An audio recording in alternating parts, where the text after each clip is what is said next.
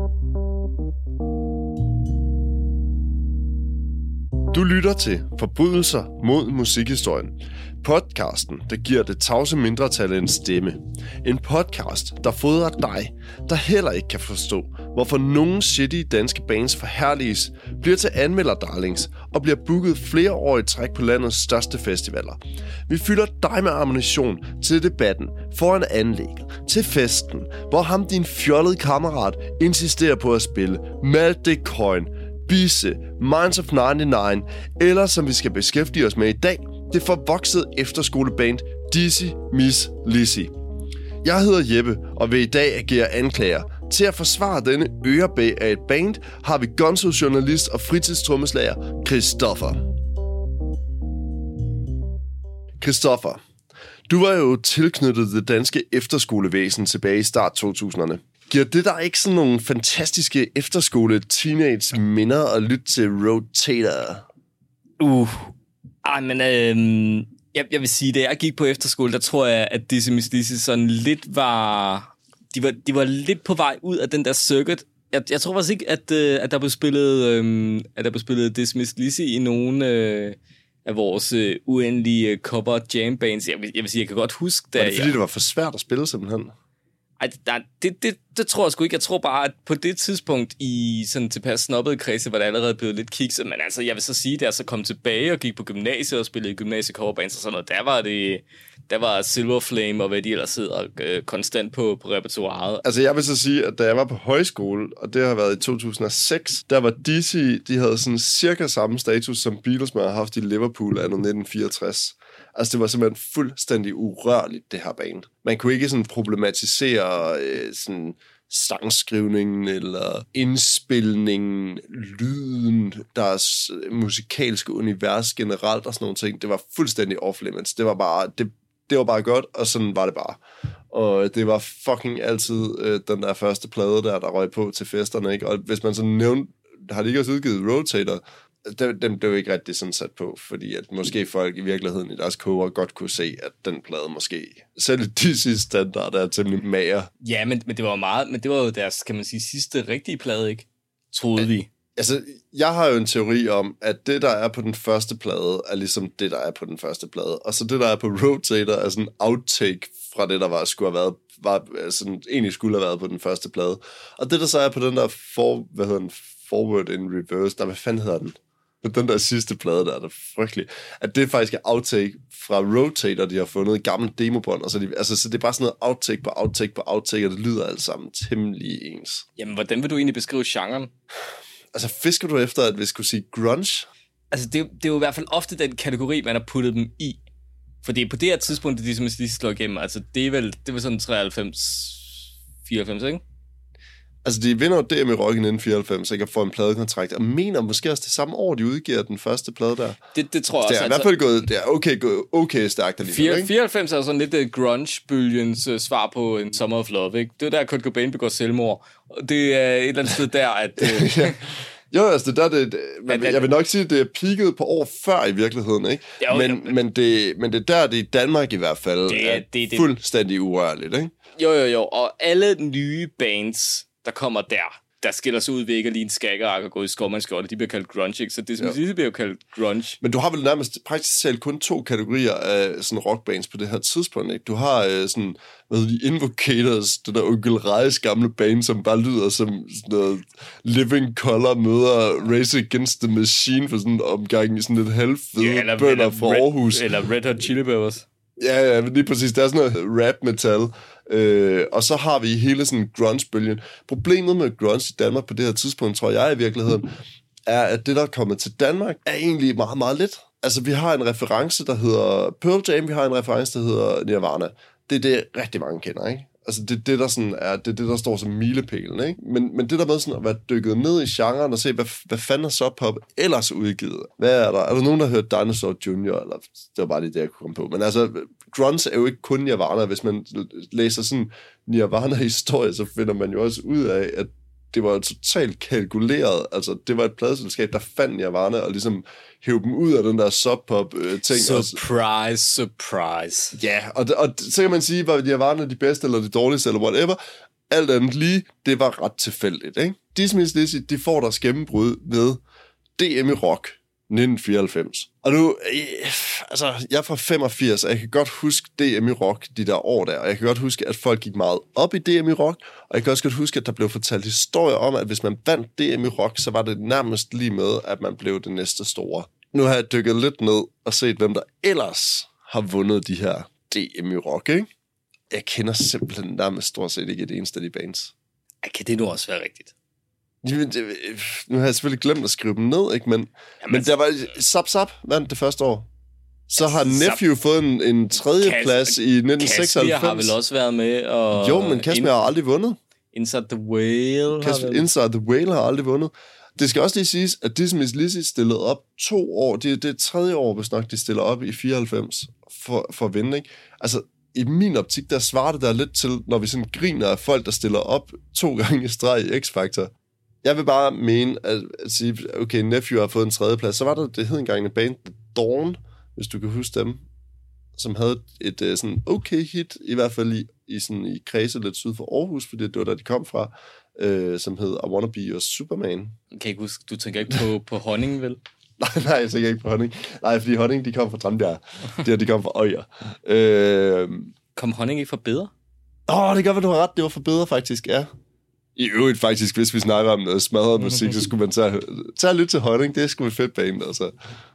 Nå, det var et sidespor. Jeg vil bare lige knytte lidt en tanke omkring det her DM i rock, ikke? Altså, hvordan det opstod, hvem har egentlig vundet, og så må sige, hvorfor, altså, ja...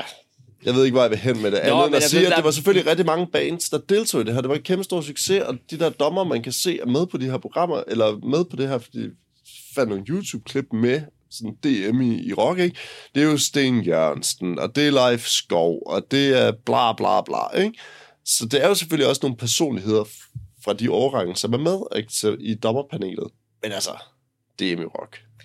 Men vi skal også huske, at manden, der stod for det, var jo Rasmus Nørre, og nu er jeg ikke nok ind i detaljerne til at udtale mig definitivt. Man kan i hvert fald konstatere, at der på et tidspunkt holdt op med at være DM i rock, og der var nogen, der følte sig rigtig, rigtig snydt for nogle penge, og ikke var særlig glade for Rasmus Nørre bagefter.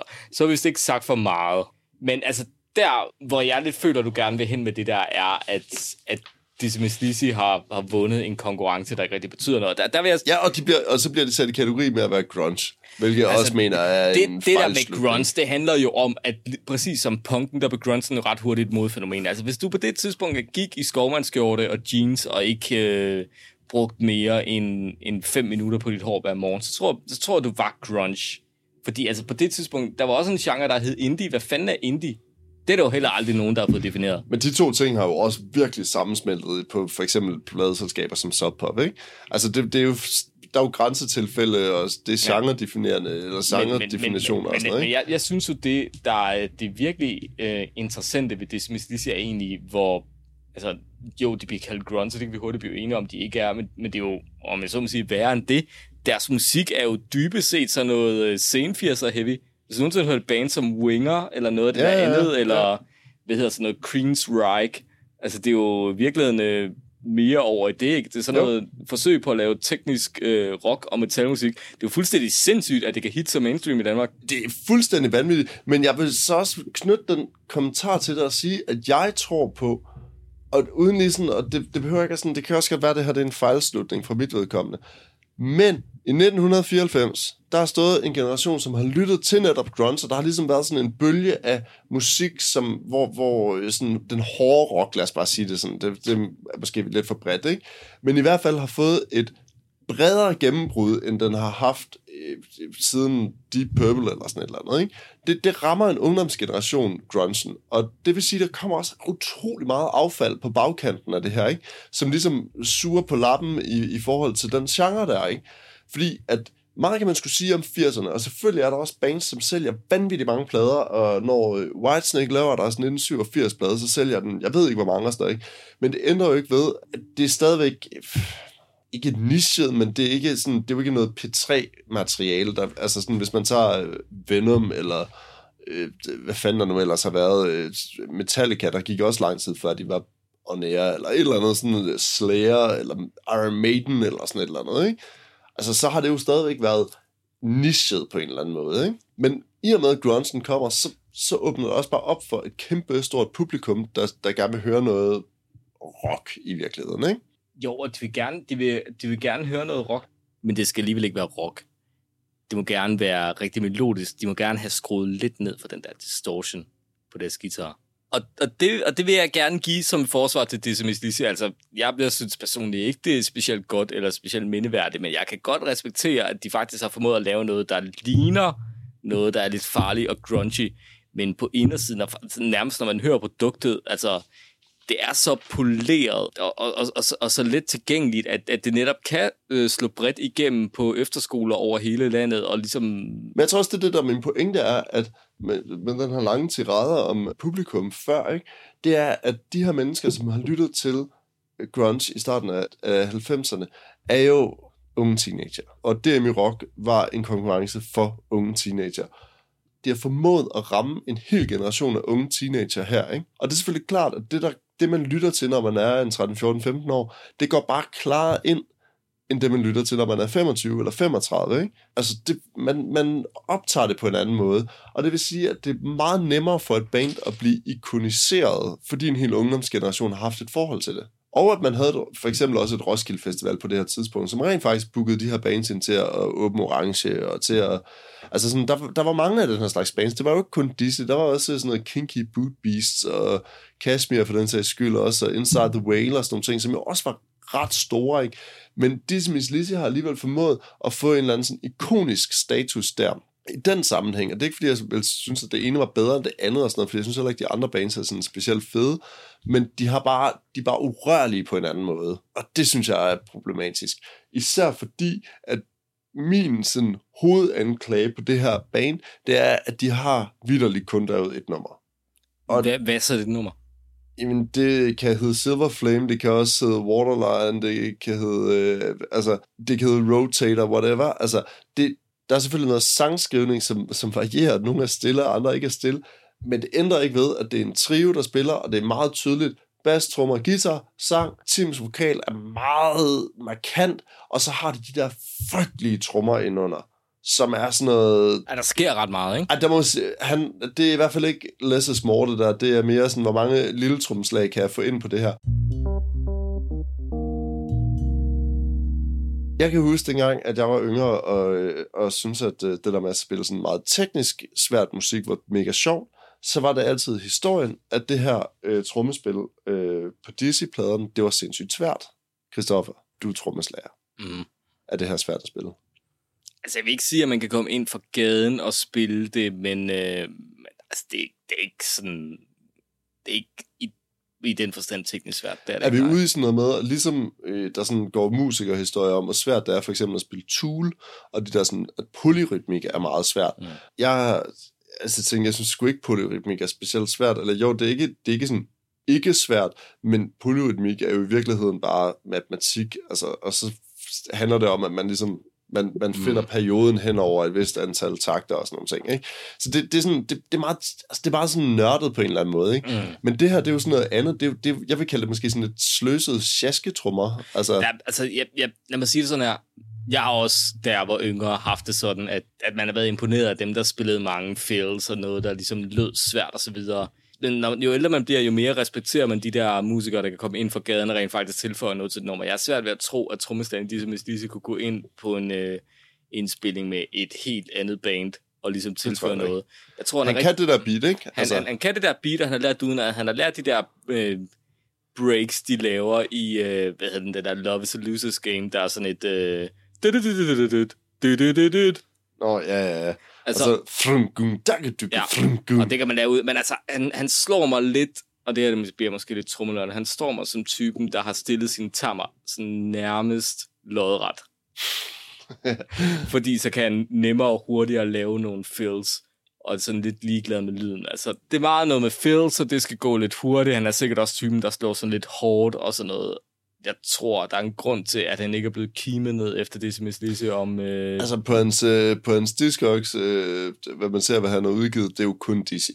Altså det er kun Dizzy, det han har været med på. Men er det ikke også nu, vi skal have den historie frem om Dizzy Mizz Lizzy's comeback. Jamen, jeg tænker faktisk, jeg vil lige knytte den, fordi jeg tænker, har du noget som helst forsvar lige nu? Som, altså, det kan være, at du selvfølgelig kommer op med noget. Nå, altså mit forsvar indtil nu må være, at man må et eller andet sted respektere dem for at have set ud over det der grunge-helvede. Fordi altså nu, altså hvis du hører danske grunge-bands, sådan ægte grunge-bands, ikke? Du kan være flink at sige Psyched Up Janis for et af dem. Altså kan du lige nynne et Psyched Up Janis-nummer? Altså, det kan jeg fandme ikke. Og så er der de virkelige danske grunge-bands. Det er jo sådan nogle som Bughandle og så videre, som jo lyder af den ægte vare som Sub Pop, men som de jo aldrig får en eller anden 12-årig... pige eller dreng i Skive til at købe en plade med. Så jeg vil give dem, at jeg faktisk synes, at de har lavet noget, som jeg godt kan forstå. Altså, man kan jo huske de sange. Altså, de er jo ørehængere. Kan du det? De der første de sange. Jamen, altså, det kan også være, det fordi jeg spillede i så mange ballebaner. Altså, selvfølgelig, jo, men det er også, fordi man fucking har skamhørt det der lort. Jeg siger bare, at når man lige kommer ud over Silver Flame og Waterline og sådan noget ting, så lyder det simpelthen så ens, så jeg simpelthen ikke tror på, at folk, de kan... De lyder ens, men de er også gode. Altså, de har også meget patos, og det er fandme fedt, når du er teenager. Når du er teenager. Men det kommer lige nøjagtigt direkte ned med en anklage nummer 2, ikke? Fordi på det her parkeret tilbage i 90'erne, de har udgivet 2 plader, de har ikke spillet siden, hvad, 698, et eller andet den dur. Fair enough. Tim, han går videre, han vil lave sit solo, halløjsa. Det er også helt fint. Det har jeg sådan set ikke... Altså, det kan vi tage, et andet episode. Er det så øvrigt her, han laver Swan Lee? Altså, laver hende fra Swan Lee, eller laver Swan Lee? Laver angiveligt er med i Swan Lee. Ja, det mener jeg faktisk, det er. Det må det være, ikke? Det er jo slut, ja, sådan noget 98-2000-ish. Men mit andet anklagepunkt er deres reunion. Fordi Dizzy Mizz Lizzy for mig er lyden af et efterskoleband. Altså, det er lyden af teenager, der spiller rock, og det er fint nok, når du er teenager. Problemet er bare, at i år 2010, 9 stykker, hvor de laver deres reunion, der er de ikke længere teenager. Der er de langt oppe i 30'erne, måske også i starten af 40'erne, ikke? Så annoncerer de 5 koncerter, som alle sammen bliver udsolgt. Meget, meget hurtigt. Og jeg vil faktisk lige sige, at jeg var til en af de koncerter. Som stagehand, eller? Nej, jeg havde givet billetter til min daværende kæreste, fordi hun var vild med Dizzy Mizz Lizzy. Og jeg havde tænkt, hvad fanden, hvis det er sidste gang, de kommer og spiller, så er det vel også nu, man skal være der. Altså, på det tidspunkt var der opbygget noget mystik omkring det her band, som gjorde, you never know. Det kunne godt være, at de bare havde lavet de 5 koncerter, and that's it. Så gider det ikke mere, og Tim han kører videre med sin solokarriere. Så derfor havde jeg købt billetter, og det skulle så vise sig, at det gjorde de ikke. Det, der selvfølgelig sker, det er, at de her koncerter bliver udsolgt mega hurtigt. De annoncerer en række nye koncerter, primært som værende sådan nogle ekstra koncerter. De bliver også udsolgt. Og så er det ellers bare, at bolden den ruller fuldstændig ligesom i Indiana Jones 1, hvor han tager, guldhovedet der, og det ikke vejer lige så meget som sandsækken, og så kommer der bare sådan en kæmpe stor stenbold, der bare ruller efter ham, ikke? Altså, det er fuldstændig på samme måde, jeg har det med de der Dizzy-koncerter, som lige pludselig bliver annonceret, før de overhovedet har spillet et eneste af de der comeback-reunion-shows, ikke? Men... Så spiller de bare på... Vi Festival, på Roskilde Festival, på fandme hver evig eneste lille flække hele vejen rundt i landet, ikke? Og det der, hvor jeg bare tænker, det vil være at bemærke, at de spiller alle de koncerter, bassisten og trommeslæren til den almindelige bandtarif. Det går der vel en eller anden historie om. Jeg tror sgu, den er meget reelt, den her historie. Altså, historien er, at i Back in the Days, der var de 3 musketerer, ikke? Mm. Alt blev det lige, og dit og dat. Har de også delt sangroyalties lige, eller har Tim C? Nej, jeg tror Tim, han er kommet udenom det ved, at han står som producer på noget af det, mener jeg faktisk, eller medproducer, eller sådan et eller andet, den du er sammen med Nick Foss, ikke? Men i hvert fald, når de spillede live, så var det som brødre ved dele, ikke? Mm. Det gør de ikke på den her reunion-tur, af hvad rygtet siger i hvert fald, ikke? Ja.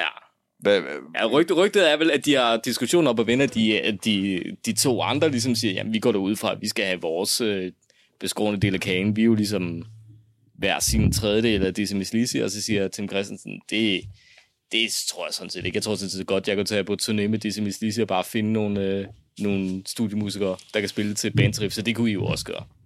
Jamen, han har vel også sådan set en pointe der, ikke? Fordi hvor mange, tror du, der har stået til Tim Christensen solo-koncerter, altså ikke solo, men han har band med, ikke? Men de der, sådan, da han udgav de der soloplader efter Dizzy, der har stået til koncerter med Tim og bare tænkt, jeg skal spille Silver Flame. Men gjorde han ikke også det? Plejer, er det ikke, var det ikke også ting med hans solokoncerter, at han altid spillede Dizzy-nummer til sidst? Det ved jeg sgu ikke, altså. Det er ikke, fordi jeg sådan, sådan hang ud jeg til hørt, de der... Jeg har hørt fra folk, jeg kender, der har gået til Tim Christensen-koncerter. Okay, prøv lige at høre, Kristoffer. Folk, jeg kender, der har gået til Tim Christensen-koncerter. Kommer det ikke også til vejen og omegn og sådan noget? Har du ikke haft en kæreste engang, som var vild med Dizzy, og så, eller med Tim, og så skulle man ind og se det og sådan noget? Altså, man ser jo alt muligt lort. Jeg er ret sikker på, at han som den bonderøv, han var, så er jeg helt sikker på, at han godt har kunne se, når han har stået til et eller andet lortekoncert i Wien. Vorbassemarked, Kløverfest i Ølgod, og sagt... Altså, de der, de står der og venter og drikker fadøl, fordi de regner med at spille noget Dizzy til sidst. Ja, de får fandme noget Dizzy, så. Kom med et forsvar til det her, fordi at jeg ved, altså, jeg har masser at skyde med, så du kan bare køre, altså. Nå, altså, jeg kan jo også godt lide at se folk få afløb for deres perversioner. Og det er jo helt tydeligt, at Tim Christensen er en... Han er en mand, der er besat af Beatles, og især John Lennon. Ja, det må man sige. Det er... Altså, man kan jo sige, at de fleste i dagens Danmark tror jo nok også, at Dizzy Mizz Lizzy, det er fra et Beatles-nummer, ikke? Det kan også godt være, at Tim faktisk troede det, men det er det jo ikke. Nej, det er et cover, ikke? Jo, altså, Beatles har cover. Hvad fanden er den hedder? Du er bedre til sådan noget trivia end mig. Den har skrevet Larry Williams. Larry Williams har skrevet Dizzy Mizz Lizzy, og det er altså tilbage i sådan noget 58-59 eller sådan noget, og så Beatles har så lavet en coverversion af den, og det er så det, der er forlægget til, at de hedder Dizzy Mizz Lizzy med Z i stedet for med S, ikke? Jamen, Z var også meget populært i 90'erne. Kan du huske dengang, at de blev annonceret på, deres reunion-tour, hvor at, de skulle spille på Roskilde, tror jeg faktisk det var, og blev annonceret som Dizzy Mizz Lizzy. Det er så fedt. Det er jo smukt, men i hvert fald, altså Tim Christensen, han er tosset med The Beatles, og der var også et eller andet historie med, at deres andet album, Rotator, blev indspillet i... Abbey Road, ikke? Abbey Road, hvilket nok ikke har været billigt, og de andre allerede der måske begyndt at føle, at hans besættelse af Beatles var ved at stikke helt af, og der skal man jo tænke på, at det er de nok ret i, fordi for år siden laver han jo sit soloprojekt. Altså, afslører mig selv, altså når man ser Tim Christensen live, altså alle bliver tvunget, alle der spiller et strenginstrument bliver tvunget til at spille Rickenbacker og så videre, ligesom The Beatles. Der er sådan et instrumentkrav i bandet. Jeg har lige et spørgsmål til dig, Kristoffer. Ja. Jeg vil sige, der er ligesom to ting i det her, ikke? Vi har Dizzy Mizz Lizzy, og så har vi det nye Dizzy Mizz Lizzy. Før det nye Dizzy Mizz Lizzy, altså det gamle Dizzy Mizz Lizzy. Har de nogensinde udgivet en opsamlingsplade? For det nye Dizzy Mizz Lizzy? Nej. Det gamle Dizzy Mizz Lizzy, undskyld. Det gamle Dizzy Mizz Lizzy, inden de udgav den nye Fast Forward... In Reverse. Søren Kierkegaard wannabe piss. Ja, det tror jeg. Det har de faktisk. Det jeg bare ikke forstår, det er, hvordan kan man udgive en opsamling Greatest Hits hen over to plader? Altså, det er sgu lidt... Er det ikke... Altså... Er det enten, at man så tænker, okay, mit publikum, de er så dovne, så de ikke engang gider at gå ned og give 40 kroner per plade nede i TP-musik, eller er det at sige, at vi skal også lige malkkonen lidt ekstra, fordi det kan jo være, at vi lige kan smide et ekstra bonusnummer på, så dem, der ikke allerede har købt vores plade, de går lige ned og køber vores opsamlingsplade, hvor stort set alle de numre, der er, vi nogensinde har lavet, de ligger på. Altså... Der er et eller andet... Altså... Indrømmet, det er lidt sammen. Var der måske en vinyludgave af den opsamling? Det ved jeg faktisk ikke. Men det er vel ikke nogen hemmelighed, at Tim Christensen er meget aktiv inde på Spinning Vinyl? Tim Christensen er ualmindelig aktiv inde på Spinning Vinyl.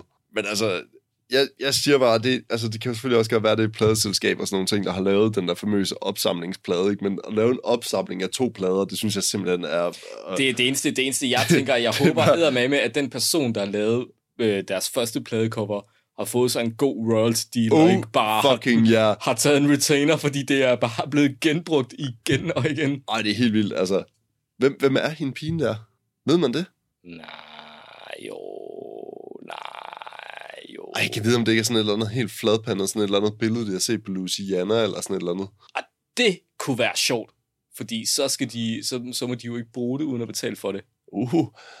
Ej, det må næsten...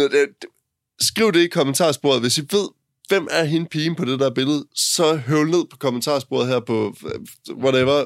Skriv det for satan. Okay, Kristoffer, må jeg køre videre, eller har du et eller andet? Nej, kør videre. Okay, jeg vil jo mene, at man kan komme med mange anklager her, blandt andet også deres fans og anmelder alt muligt andet, som jeg nok også tror, vi kommer ind på et eller andet tidspunkt. Men jeg vil mene, at Dizzy Mizz Lizzy altid har hængt bagefter. De har ikke bidraget med noget som helst nyt, heller ikke helt i starten. Og det bygger simpelthen på, at de to første Dizzy-plader, de er produceret af... Nick Foss. Nick Foss, lige præcis. Hvad har Nick Foss ellers produceret? Han har produceret D.A.D. Han har produceret D.A.D. Og det tror jeg langt de fleste i det her land vil sige, det er det, han er kendt for. Men Nick Foss er også manden, der har produceret Back to Back, One Two og Ibens. Var han ikke husproducer på EMI? Det kan godt være. Det er jeg fuldstændig ligeglad med. Bottom line er, at han har faktisk ikke produceret specielt meget rock. Han har produceret D.A.D., og det er det hårdeste, det kommer ud i at blive, ikke? Og der var hans største bedrift måske i virkeligheden, at han sørgede for at gøre det så poppet, at det rent faktisk skulle sælge. D.A.D., altså D.A.D., det er jo en helt anden, det er en helt anden ting, ikke? Jeg siger bare, at de vælger en producer til deres første plade, som har mange år på banen, og som primært har produceret popmusik. Deres nye plade, er det jo helt tydeligt, at de gerne vil have et lidt hårdt udtryk. Og hvem er det, de har hørt til den, Kristoffer? De har nok hyret Rod Thomas Baker. Nej, næstbedst. De har hyret Jakob Hansen, selvfølgelig. Altså heavy-produceren. Mr. Volbeat. Mr. Volbeat. Dermed ikke sagt, at Jakob Hansen ikke også har stået bag ved rigtig mange fede plader, fordi det har han. Han har lavet Hatesphere, han har lavet Invocators og sådan nogle ting. Men altså, det er manden, som har produceret blandt andet Volbeat og The Storm. Og det er klart, at sådan noget som Dizzy, de må have tænkt, ham der, han er sådan lidt rå og metalagtig, og Volbeat, de har stor succes med deres lyd, så får vi ham til at producere pladen. Jeg vil bare mene, prøv lige at forestille dig det her scenarie. Hvis nu, at de tilbage helt i starten af 90'erne der, havde haft fantasi til måske at tage, Sverigesbåden, og så lige tage en tur til Sverige, og så lede efter den gode rock-pop-lyd derovre, og sige, hvad kan vi tage derfra og bringe tilbage til Danmark og lave noget, som er for alvor nyt, det er poppet, det er hårdt, det står ude i pappet, det lyder pisse fedt, og vi har en producer på, der tør at sige til os, eller som er interesseret i at sige til os, I bliver nødt til at skrive de der sange om, eller arrangere det på den måde, et eller andet. Vi kunne for eksempel have taget i starten af 90'erne en som Thomas Skogsberg. Ved du, hvem det er? Han er sådan en metalproducer, ikke? Jo, vi snakker Refused, Entombed og Helicopters. Ja. Det er ham, der for eksempel har lavet pladen To Ride, Shoot Straight and To Speak the Truth, som i min optik er en af de plader fra Sverige, som lyder allerbedst på det her. Altså af de her sådan midt-90'er plader, ikke? Vi snakker ikke det allerførste Entombed, vi snakker sådan i midten Entombed, ikke? Altså den fra 97 eller sådan, ikke? Men det lyder kraftedeme godt. Jeg vil tro, at de der to første plader, prøv at tænke, har haft sådan en producer på, ikke? De havde stået så meget skarpere. Til den nye plade, der kunne man også være taget over, og så kunne man have snakket med sådan en som Klaas Ålund.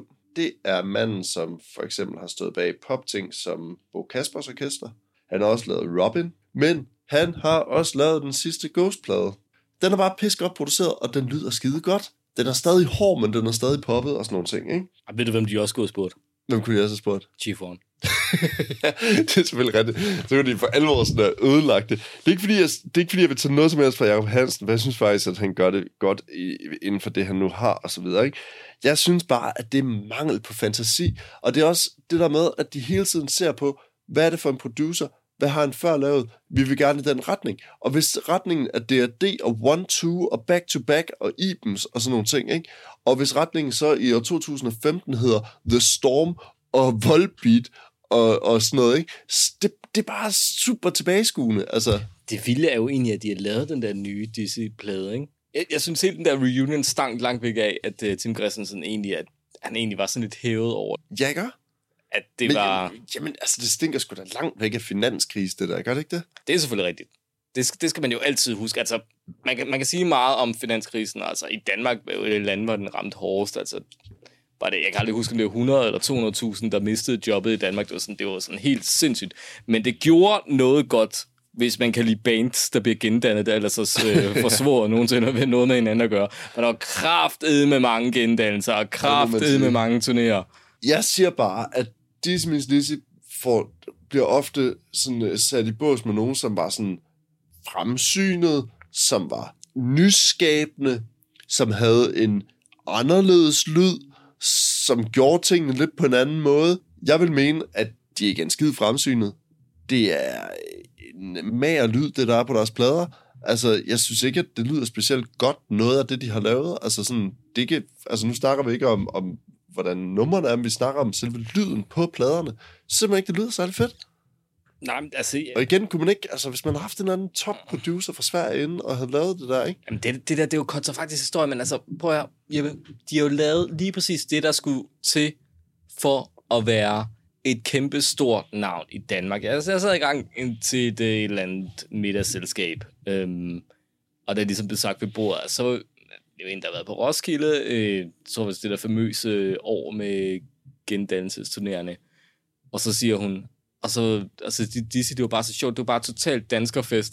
Der var bare kun danskere foran orange for at høre Dizzy Mizz Lizzy, hvor man sidder og tænker, ja, yeah, det er jo sådan, det er.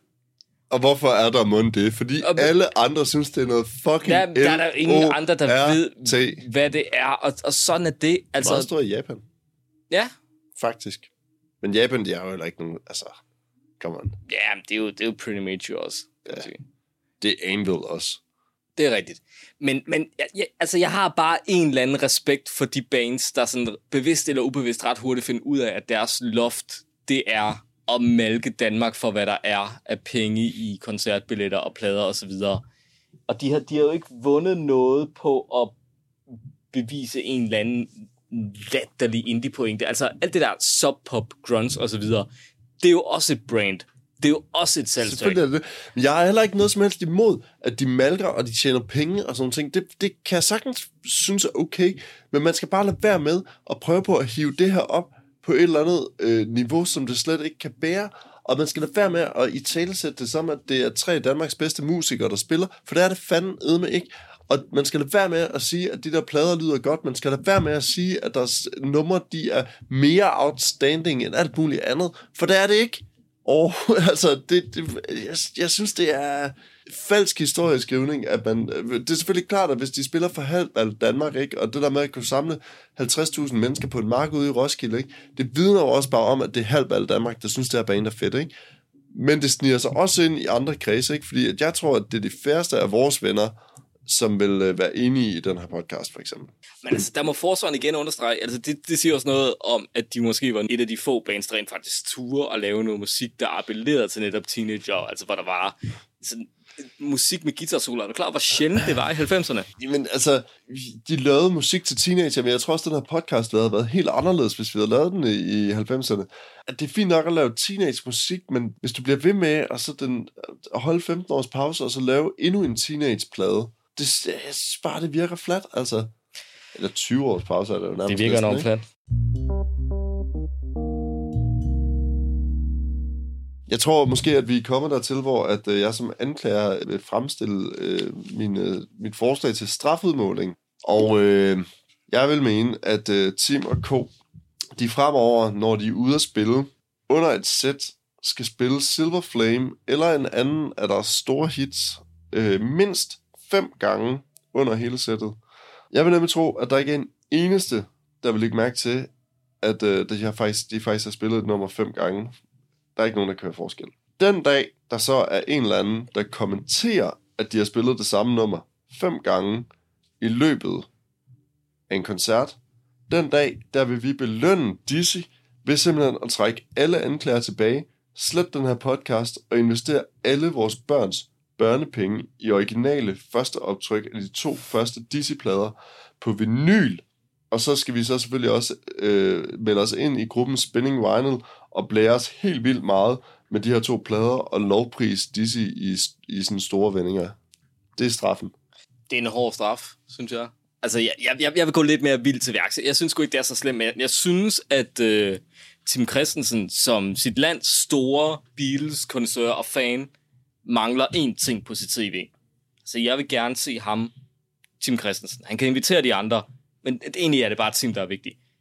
Jeg vil gerne se Tim lave en ny fortolkning af Gustav Winklers udødelige Beatles-fortolkning 14 dage. Meget kan man sige om Gustav Winkler. Han kunne kraftedeme synge. Ja, han kunne ikke køre bil. Men, ikke i snevejr med en promille på, på 5. og en knækket retstamme. Men det vil jeg sige, det er min straf. Det er også en god straf. I kan jo selv sidde derhjemme og finde på andre strafudmålinger, som I synes passer til det, I nu har hørt. Men i hvert fald så er det tid for os til at sige godnat. Du har lyttet til Forbrydelser mod musikhistorien. Du finder os på Spotify, eller i iTunes, eller på Facebook, hvor du i passende kan gå ind og like os, give os ret, eller belære os om alt det, vi simpelthen ikke har forstået. Husk, intet er helligt, heller ikke på Facebook.